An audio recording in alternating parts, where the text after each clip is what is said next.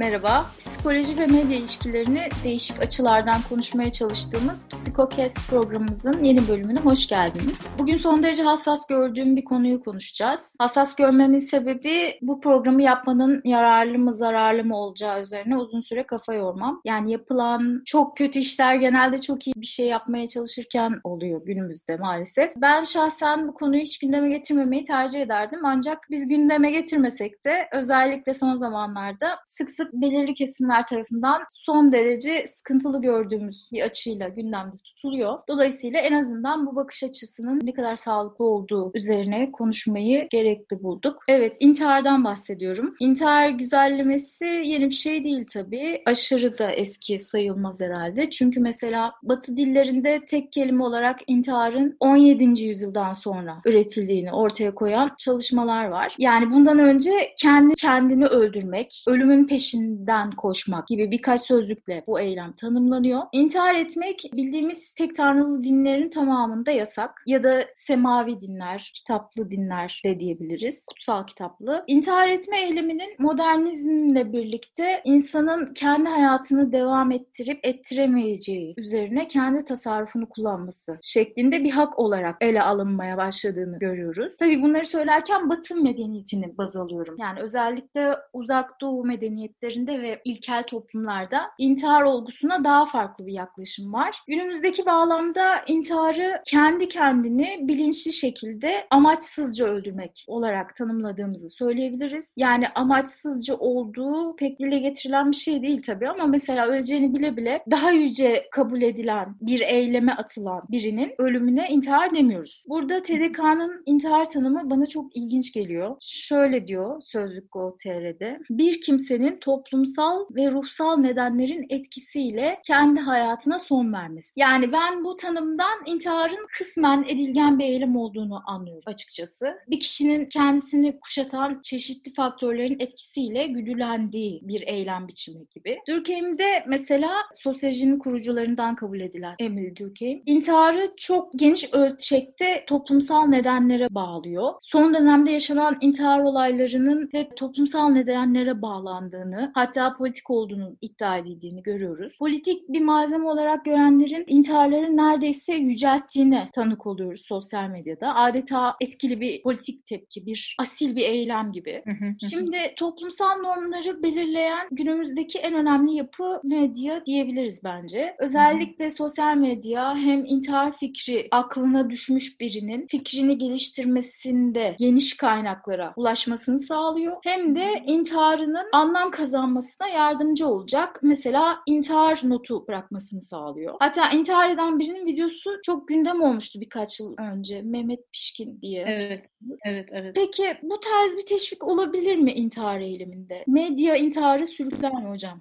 Medya bir kişiyi intihara sürükler mi dediğimizde aslında sürükleme kelimesi burada çok iddialı. Hani kendi hayatında herhangi bir fonksiyonunu kaybetmemiş olan, psikolojik sağlığı tam anlamıyla yerinde olan birini alıp tamamen kendi hayatını elinden alma edimini gerçekleştirmeye götürür mü? Bu çok net bir cevap verebileceğimiz bir durum değil. Ama medya intiharı romantikleştirir ve medya intiharın bir kişi için olur hale gelmesini sağlar mı? Kesinlikle sağlar. Aslında hani Durkheim'in söylediğinin başladığımız nokta Durkheim'in söylediği olabilir ama orada kritik bir bir ayrım var ki aslında sen o kısmını çok güzel söyledin. Herhangi bir intihar vakasından sonra bu intiharın politik olduğunu söylemek ya da bu intiharın belirli bir statüye sahip olan kişiler tarafından genellikle alt sosyoekonomik düzeydeki kişiler tarafından gerçekleştiğini söyleyip bunun ekonomik olduğunu söylemek bu intiharı romantikleştirmek demek. Bu türde bir intiharı romantikleştirmek de ben o yüzden de bu hafta aslında bunu biraz konuşalım istedim. Bu türde bir intiharı romantikleştirmek de aslında psikolojik olarak sağlıklılığın değil de sağlıksızlığın romantikleştirmesi demek. Çünkü temel olarak ben bir klinik psikolog değilim. Haddimi de bilirim ama bir psikolog olarak şunu biliyoruz ki insan kendi yaşamını devam ettirmeye ilişkin güdülere sahip olduğu sürece sağlıklıdır. Yaşamını son vermeye yönelik bir güdü çok sağlıklılığa ilişkin bir tablo ortaya koymuyor. O yüzden de bir kişinin kendi hayatına son vermeye ilişkin aldığı kararın çok sağlıklı bir karar olup olmadığı birazcık daha klinik psikologlar tarafından ele alınması gereken bir mesele. Şimdi burada bir sağlıksızlık söz konusuysa ve bir işlev kaybı varsa temel olarak hayatın devam ettirilmesi, idam idame ettirilmesine ilişkin bir işlev kaybı varsa bu işlev kaybının üzerinde medyanın nasıl bir etkisi var diye bakmak gerekiyor. Ona da baktığımızda işte çok en temel şey burada söyleyebileceğimiz hem geleneksel medya için aslında bu geçerli. İzlediğimiz bazı filmler için, bazı kitaplar için, okunan bazı şiirler için hem de sosyal medya için aslında geçerli. Çok basit bir şekilde bir toplumsal norm oluşturuyor. Yani bunun olumlu bir davranış olabileceğini ve bir norm olabileceğini söylüyor. Belki hatırlarsın şimdi söylerken aklıma geldi. Sabah bu konuya çalışırken hatırlamamıştım ama Murat Kekilli'nin bir şarkısı vardı. İlk çıktığı şarkıydı. İşte bu akşam ölürüm beni kimse tutamaz diye başlayarak devam ediyordu. Ben biraz yaşlı olduğum için hatırlıyorum ama dinleyenler belki hatırlamıyorlardır. Mesela o şarkının ortaya çıktığı ilk zaman şarkıyla ilgili hazırlanan reklam şuydu. Bu şarkıyı dinleyenler intihar ediyor. Halbuki bunun bir reklam olduğu da daha sonra ortaya çıkmıştı. Şimdi bu türde bir reklamı gerçekleştirmek aslında intihar dediğin olgunun daha romantik, daha çekici ve omnipotan, tüm güçlü bir davranış olduğunu söylemek çok tehlikeli bir şey. Niye? Çünkü intihar eden kişinin inanılmaz cesur olduğunu söylüyorsun. O kadar cesur ki kendi hayatına son veriyor diyorsun. Cesarete ilişkin böyle bir limiti koymak ciddi anlamda kişilerin kendi cesaretlerini test etmelerine gidecek bir şey ortaya koyuyor. Bir, bir cesaret testini ortaya koymuş oluyorsun. İkincisi bir toplumsal norma bunu dönüştürüyorsun. Şimdi intihar dünyada ne kadar yaygın diye baktığımızda hani ben bugün bunu konuşacağız diye birazcık araştırdım. Dünya Sağlık Örgütü diyor ki insan ölüm sebeplerinden 13.sü intihar. Ve aslında bir yılda bütün dünya açısından düşündüğümüzde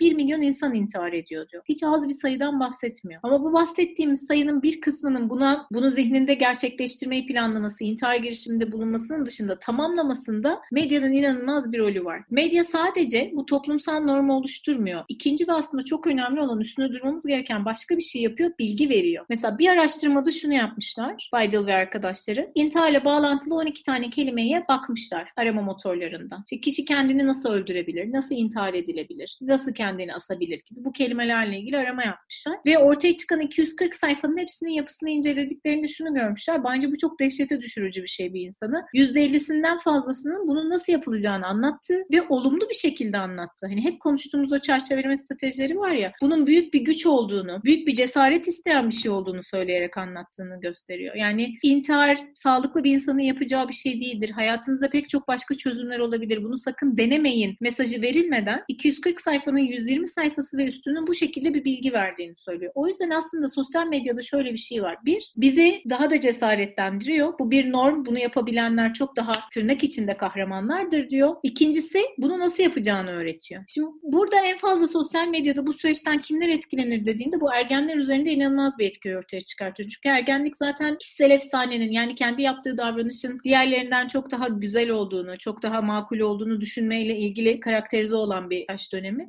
Ergenlikte böyle bir sürecin gerçekleşmesinin daha kritik olduğunu görüyoruz. Çünkü bu mesajı aldığında neyi nasıl yapacağını öğreniyor. Amerikan filmlerinde vardır ya işte hani copycat cinayetler, kopya cinayetler. O, o cinayetlerin nasıl yapılacağını öğrenirler mesela. Bir adli psikoloji kitabında şey okumuştum ben. Yazılmış olan en iyi adli psikoloji kitabı kopya cinayetleri, cinayeti gerçekleştirecek katil zanlılarını öğretmiş olan kitaptı aslında diyordu. Burada da tam öyle bir şey var. İntihara ilişkin bilgiyi verirken verdikleri bu bilgiyi aslında karşıdaki kişileri özendirmek ve özendirmenin dışında bilgi kısmını tamamlamaya geçiyorlar. Ve bu ciddi anlamda çok sıkıntılı bir şey. İntihar eden kişinin arkasından daha duygusal mesajlar vermek. Bunun çok olumlu bir süreç olduğunu söylemek. Bu intiharın kendisinin dışında sadece dışarıdan gelen belirli bazı baskılardan gerçekleştiğini söylemek çok tehlikeli. Hayır, o bireyin kendi hayatında bazı sorunlar vardı. Baş etme mekanizmalarında kullanması gereken baş etme mekanizmalarını kullanmadı ve seçebileceği en sağlıksız başa çıkma mekanizmasını seçti. Bunu bir noktada söylememiz lazım. Çünkü bunu söylemezsek bunu olumlu bir baş etme, özellikle cesur bir baş etme mekanizması olarak lanse edersek bunun daha fazla tercih edilmesine sebep olabiliriz. Ben bunun çok etik ve ahlaki olarak herkesin özellikle daha yetişkinlerin, genç yetişkinlerin durması gereken bir yer olduğunu düşünüyorum. Ne zaman bir intihar haberi çıksa daha sonrasında bu intiharı romantikleştirme gerçekleşse ben hep aynı tweet atarım. İntiharı romantikleştirmeyin yazarım. Hep de bir altına gelip sen de intihar çok böyle patolojik bir şeymiş gibi davranma yazma durumu olur. Çok enteresan ama intiharın romantikleştirmesi hiçbir şekilde doğru değil. Burada başka noktalar da var intiharın romantikleştirmesinde içeriğin dışında. Daha sonrasında bizim sanal zorbalık dediğimiz ya da sanal takip dediğimiz süreçlerle de çok bağlantılı olduğunu görüyoruz. Ve sanal zorbalıkla sosyal medyaya bağlı olarak gerçekleşen intihar arasında bir bağ var. Yapılan çalışmalarda bunun tam Türkçe karşılığını bulamadım. Hatta bugün bir meslektaşıma da sordum. Sanal zorbalığa bağlı gerçekleşen intihar diye yeni bir kavram var. Cyberbullycide deniyor ona. Sanal zorbalığın sonucunda gerçekleşen intiharlar da gitgide daha çok artıyor. Şimdi bu Sanal zorbalık dediğimiz şey aslında biraz saldırganlıkta bunu konuşmuştuk. Birinin, bir akranın bir diğerine sürekli gerçekleştirdiği, sadece bir kere değil ama sürekli gerçekleştirdiği zorba davranışlardan bahsediyoruz sanal zorbalıktan bahsettiğimizde. Geleneksel zorbalıkta bir süreklilikten bahsediyoruz ama sanal zorbalıkta mutlaka sürekli olması gerekmiyor. Çünkü birinin işte Facebook sayfasına ya da Twitter'da o kişiyi etiketleyerek, Instagram'da etiketleyerek diyelim ki bok emojisi koydunuz. Bunu sürekli yapmanız gerekmiyor. Orada hep duruyor çünkü. Dolayısıyla sanal alemde aslında bir sürekliliği zaten kendi içinde kazanıyor. Sanal zorbalığın ciddi anlamda sanal zorbalığa bağlı intiharı arttırdığını gösteren çalışmalar var. Ya da sanal takibin, sanal olarak birinin sürekli sizi takip ettiği hissine sahip olmak, bu hisse gark olmanın ciddi anlamda intiharı arttırdığını gösteren çalışmalar var. Ergenlerde yapılan çalışmalar var. Sanal zorbalığa maruz kalan ergenlerin intihar oranı daha fazla oluyor diye. O yüzden de aslında sosyal medyayı kullanırken bu işte hakaret etmek, biriyle dalga geçmek, birinin ortaya koymuş olduğu belirli bir hatayı ifşa etmek, bu türde davranışlara ilişkin de yeni normları oluşturmak lazım. Nedir yani? Sosyal medyadır. Yazıyoruz geçiyor. O kadar önemli değil deyip geçmeyi hiç doğru bulmuyorum ben. Zannettiğimizin ötesinde e, birebir yüz yüze olan etkileşime göre çok daha olumsuz etkileri olabiliyor. Ya peki mesela bu şeyden olamaz mı? Yani intihar demediğimiz kendini öldürme biçimleri de var. Bundan da bahsettim. Yani intiharın kendi kendini bilinçli öldürmekten daha spesifik bir anlamda kullanıldığını başta ifade ettim. Yani öleceğini bile bile yüce bir amaca koşmaya intihar girişimi demiyoruz mesela. Ya da bazı amaçlar için diyoruz, bazı amaçlar için demiyoruz. Başkaları da bazı amaçlar için diyor, bazıları için demiyor. Teröristlerin kendilerini patlatmasına biz mesela intihar eylemi diyoruz. Bazı kişiler halkların onurlu direnişi falan diyebiliyor. Sonuçta evet. herkes ölüm olgusuna bir anlam arıyor. Yani ve yüceltmeye çalışıyor. İnancı ya da ideolojisi doğrultusunda. Son dönemdeki intiharları da politik, ekonomik koşullara bağlamak konusunda epey ısrarcı bir kesim var mesela. Hı hı. E, bu anlamlandırma tabii intihar eden kişinin kim olduğuna da bağlı oluyor. Senin dediğin gibi. İşte intihar eden kişi fakirse mesela o ekonomik sıkıntılara bağlanıyor. Zenginse işte ne bileyim maneviyat boşluğu olarak gerekçelendirilebiliyor. E, medyada da hatta geleneksel anlatılarda da dediğin gibi bu tarz bir seçici anlamlandırma söz konusu. Özellikle bizim nesiller Y kuşağı deniyor galiba. Belki Z kuşağı içinde. Bizim nesiller için çok önemli bir anlatı var. Harry Potter. Harry Potter serisinin sonunda baş karakter Harry hikayenin neticeli Voldemort'u yani serinin sonu Hristiyan anlatısına çok paralel gittiği için Deccal diyebiliriz bence. Yani aşırı kötü, baş kötü karakter Voldemort'u yok edebilmesi için kendisinin önce ölmesi gerektiğini öğreniyor. Ve son derece adanmış bir şekilde bir görev bilinciyle gidiyor kendini öldürtüyor sonra diriliyor falan. Ama öleceğinin kesin bilgisiyle gönüllü olarak gidiyor ölümüne. Ben Twitter'da Harry Potter intihar komandosudur deyince bayağı söven olmuştu bana.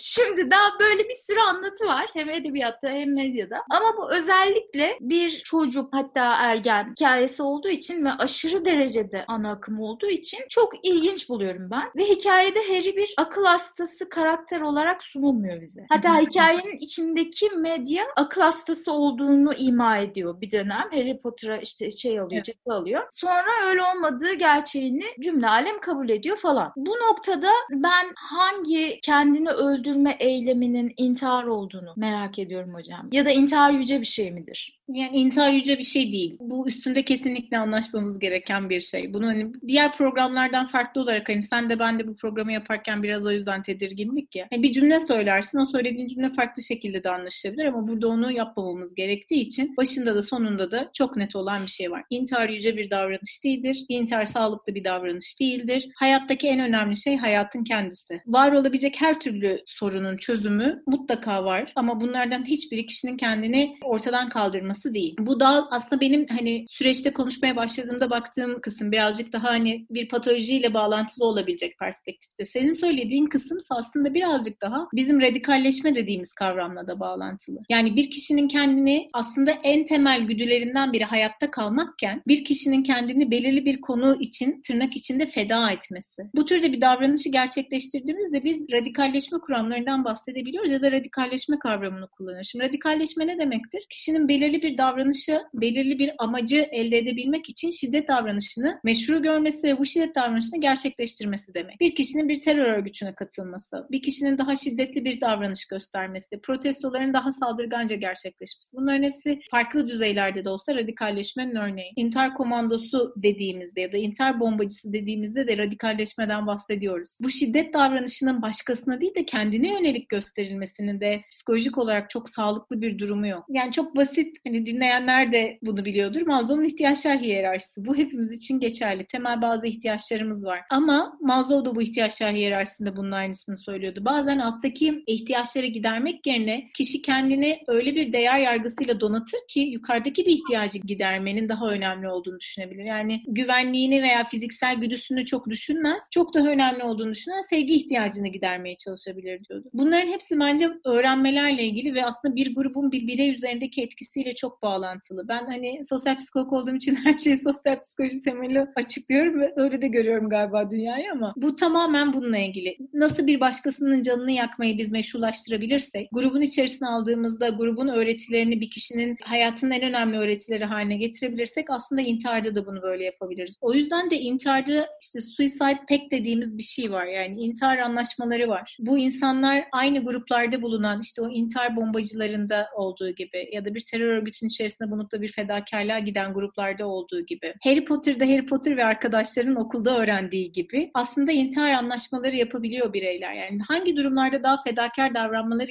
gerektiğine ilişkin öğrenmelerini gerçekleştiriyorlar. Ve bu her daim devam etmiş bir şey. Bu geleneksel medyada da vardı. Şimdi sosyal medyada daha fazla var. Niye? Çünkü sosyal medyada bu intihar anlaşmaları birbirini tanımayan insanlar da yapıyor. Ama hani şu şu şu şöyle bir durum olursa kendini feda edebilirsin. Bu durum kendini feda etmek için en makul olabilecek durum. Buna dair mesajları çok fazla verirsek o verdiğimiz mesajların günlük hayattaki herhangi bir problem karşısında da kişinin kendini feda edebileceği bir sürece doğru gitme ihtimali oluyor. O yüzden aslında bunların hepsinin öğrenmelerle bağlantılı olduğunu görüyoruz. Yani kime kahraman denir sorusunun cevabı her alt kültürde de, her kültürde de farklı. Ve mesela kime kahraman denir bambaşka bir kültürden biriyle oturup şu anda tartışıyor olsak görevliye bağlı olarak sen de ben de çok öfkelenebiliriz. O da çok öfkelenebilir ama hiçbirimiz kalktığımızda masadan o hakikatlerden vazgeçerek kalkmayacağız. İşte bu birazcık da kendi grubumuzun şekillendirmesiyle ilgili bir şey. İntihar diye görmemek, onu bir fedakarlık olarak görmek o grubun şekillendirmesiyle bağlantılı. Ama yani A kişisi belirli bir siyasi hedef uğruna ölüm orucuna gittiğinde bu bir intihar ve o ölüm orucunda belirli bir kendisi için önemli olabilecek bir değer için bunu yapıyor olabilir ama gün sonunda gerçekleşen şey o kişinin ölümü ve ben bunu yani hangi pozisyonda olursa olsun, hangi cenahtan olursa olsun sağlıklı bulmuyorum. Sağlıklı bulmamanın ötesinde de gerçekten kendi hayatlarında siyasi olarak veya dini olarak belirli bir rol modeli arayan gençlere bu türde sağlıksız davranışların rol modeli olarak gösterilmesini de hiç doğru bulmuyorum. Çünkü o zaman biz tırnak içinde fedakarlık dediğimiz davranışı her zaman kişinin kendini termin etmesi, ortadan kaldırması olarak tanımlıyoruz ki bu bence feci bir şey bir noktada. Hocam programın başlığına Harry Potter akıl hastası mıdır mı koysak? Ne yapsak?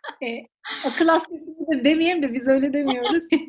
Harry Potter'ın bir psikolojik bozukluğu var mıdır diye diyebiliriz.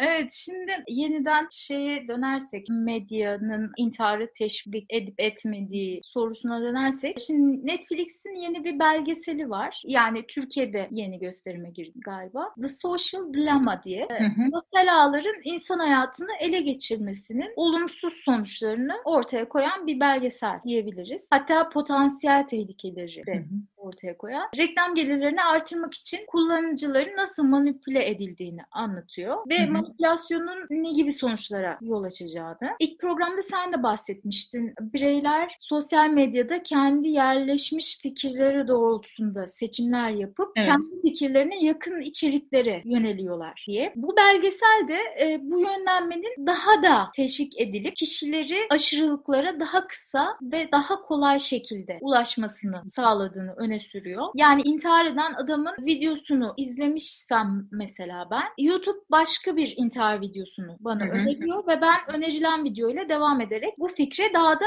dalıyorum. Hı-hı. Peki nasıl dalıyorum bu fikre? Yani niye izliyorum intihar videolarını? En baştan nasıl iz, niye izliyorum kısmında aslında bireysel farklılıklar söz konusu olacak. Yani bir kişi neden bir başkasının intihar videosunu açıp izler kısmında çok bireysel farklılıklara dayanan cevaplar verilebilir. Kendisi intiharı düşünüyor olabilir, cesaret bulmaya çalışıyor olabilir, merak ediyor olabilir ama başından beri konuştuğumuz gibi bunu bir cazip olgu haline getirdiğimiz için sosyal medyada cezbediyor. O yüzden de bunu merak ediyor. Bu nasıl bir şey olabilir? Bu kadar cesurca bir davranışı bir kişi nasıl yapabilir? Hiç mi korkmuyor? Ne yapıyor diye işte o cezbe yani bir cezbedici hale geldiği için o videoyu izlemeye başlıyor. Ama devamında senin söylediğin gibi YouTube'a hatta bazı araştırmacılar rabbit hole diyorlar. Tavşan deliği. Herhangi bir konuya ilişkin bir video izledikten sonra dünyadaki tek gerçeklik oymuş gibi tavşan deliğine girip hep onunla ilgili videoları izliyorsun. Buna ilişkin bir şey izledikten sonra arkasından hep intihar olgusuyla ilgili bambaşka videoları görmek aslında temel gerçekliğin bu olduğuna ilişkin bir bilgiyi vermeye başlıyor. Bu sadece intiharla ilgili değil. İşte daha demin konuştuğumuz gibi mesela işte herhangi bir terör örgütünün bir söylemini merak edip onunla ilişkin bir arama yapıyorsa YouTube'da alternatif olarak o terör örgütünün diğer bütün söylemlerine ilişkin videolar çıkıyor. Parametre buna ilişkin devam ediyor. Ha bu her zaman olumsuz olmak durumunda mı? Tabii ki değil. Ama kişinin ne aradığına bağlı olarak değişiyor. Şimdi buradaki kritik şey YouTube'a girip de intihar videosu arayan kişinin zaten zihninde buna ilişkin bir düşünce artık var. Yani bir merakı var. Ve bu türde bir merakın olması sosyal medya ilgili konuştuğumuz şey bu. Bu türde bir merakı alıp da davranışa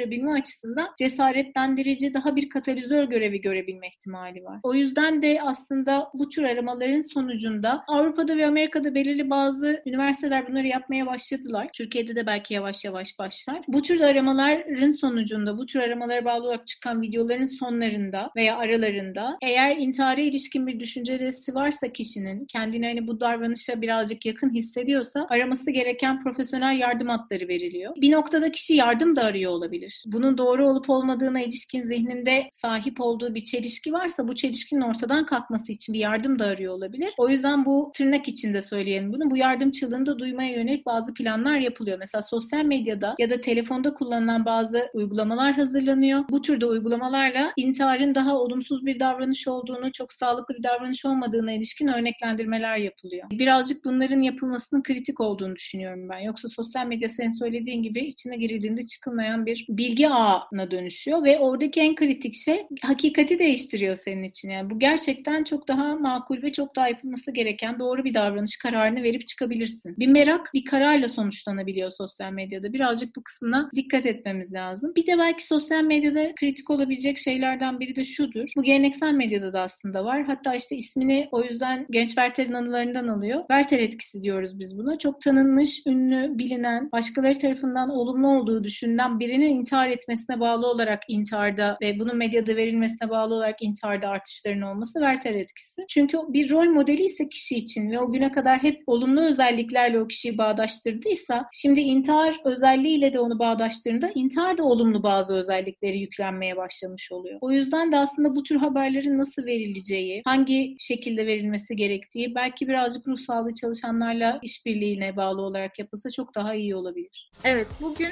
medya intiharı sürükler mi sorusuna cevap aramaya çalıştık ve bir direkt sürüklemeden bahsedilemiyor olsa da kişilerin e, zihnine yerleşmiş intihar düşüncesini beslemesi açısından, intihar yöntemlerini göstermesi açısından ve daha da e, sıkıntılı olduğunu düşündüğüm benim. İntihar eden kişileri romantikleştirip yani intihar edenlere bir paye yükleyerek, olumlu payeler yükleyerek aradığı anlam arayışının bir olumlu sonucu olacağını düşündürmesi bakımından da bir katalizör mü denir? Rolü evet. oynayabilir medya sonucuna vardık. Bizi dinlediğiniz için teşekkür ederiz. Geri bildirimlerinizi betülyurtseven.gmail.com ve yasemina.hacettepe.edu.tr adreslerine iletebilirsiniz. Geri bildirimlerinizi, eleştirilerinizi anonim bir şekilde iletebilmeniz için de bir e, çözüm düşünüyor olduğumuzu da belirtelim buradan. Haftaya görüşmek üzere. Sağlıcakla kalın. Görüşürüz. Kendinize iyi bakın.